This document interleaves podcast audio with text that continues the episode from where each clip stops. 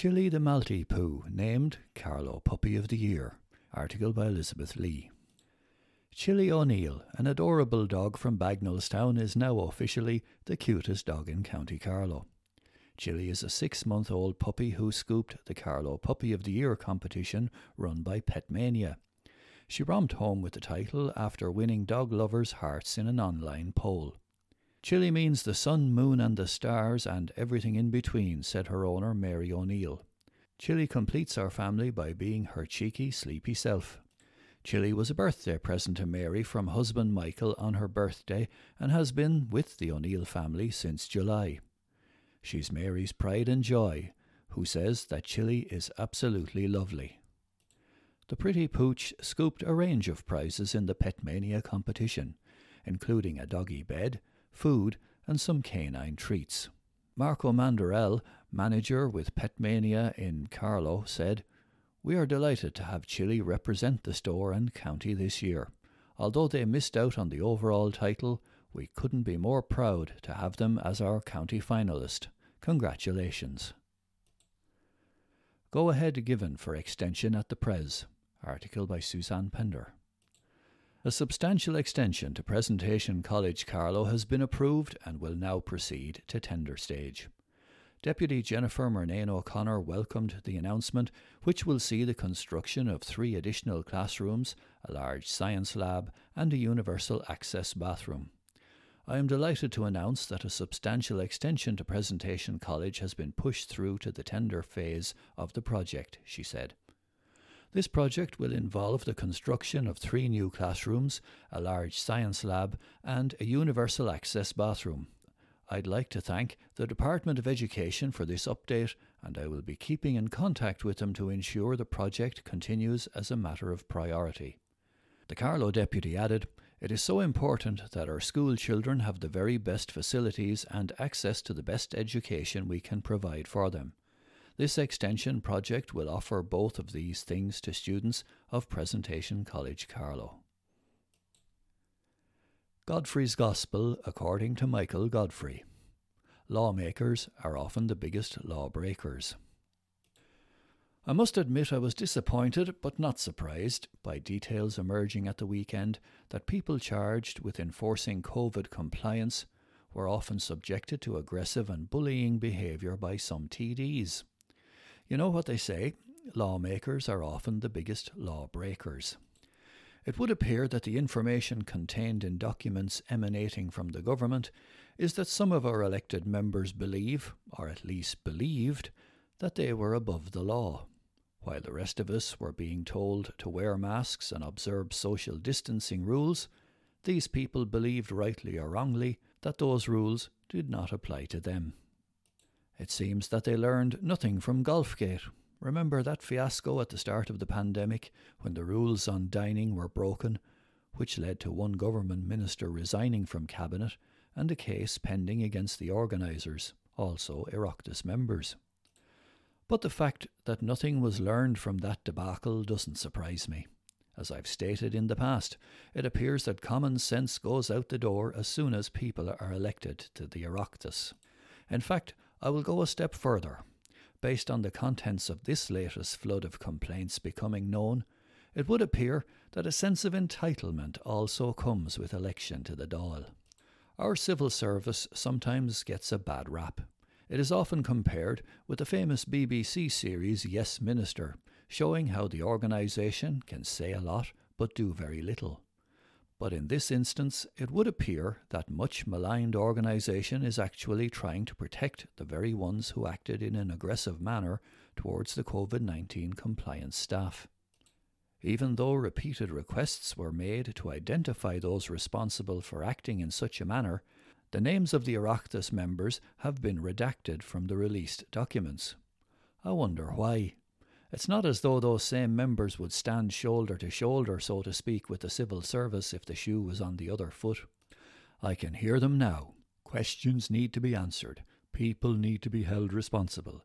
Good taxpayers' money is being wasted, and other meaningless guff. We've heard all that before when it comes to criticising those in government, but as we all know, very little has ever happened, and certainly no one has ever been held to account. Unfortunately, the same will happen here. Included in those complaints was a reference to how Oireachtas members are behaving now, which seems to sound like they are being forgiven for past transgressions. Maybe the sudden improvement is only because those same offenders fear the spotlight might suddenly be on them and not on someone else. Despite the best efforts of most people, this virus is not going to go quietly into the night. On Saturday, 3,903 cases of COVID 19 were confirmed, and 444 with the virus were in hospital, of whom 74 were in ICU. The figure for Sunday was almost 3,500 confirmed cases, with 478 hospitalizations and 75 receiving intensive care. The USA has now reopened its borders to international air travel, which, like the reopening of nightclubs, will put more pressure on the system. And we all know that despite repeated requests from government, there has been a general relaxation of social distancing, basic hygiene, and the wearing of masks. Those old reliable methods proved they worked last year. There was hardly a case of flu in the country. But as expected, people have tired of observing those simple rules. We've all been out and about and have seen people choosing to conveniently forget to put on their masks, or worse still, wear it as a chin strap and only put it in place when asked to do so. And although I've been doubly vaccinated, I don't want to get COVID 19. I was in one treatment facility last week where no less than two out of ten people in the room were being treated for long COVID. I don't fully know what that means, but I don't like the sound of it and don't want to get it. Let's all go that little bit longer wearing the masks and observing the protocols to ensure we don't get long COVID as an unwanted Christmas present. Time to think with Father Paddy Byrne. Got a phobia? Then say a little prayer. Many situations in this pandemic world present themselves as almost impossible. Coping with stress, keeping going under pressure, addressing tough health issues, coping with death, our own and others, and facing our fears. I had to go in for dental procedure recently, which I have a bit of a phobia about, and found myself driven to prayer to get through. The content of a phobia might seem almost simplistic to the outsider, but to the affected person it can take over. Fear of crowds, fear of heights, fear of flying, fear of water are just some of the phobias we have. This is where real prayer comes in, not just a pious thought or a superficial plea, but a real struggle with the demons we face daily. One thing is to become aware of the issue and name it accurately, whether it is anxiety, fear, or repulsion.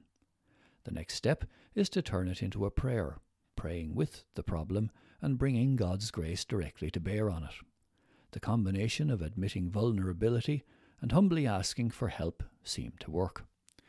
It's not an easy process, however. It demands humility and courage to face into the storm and believe that God is there, guiding and supporting.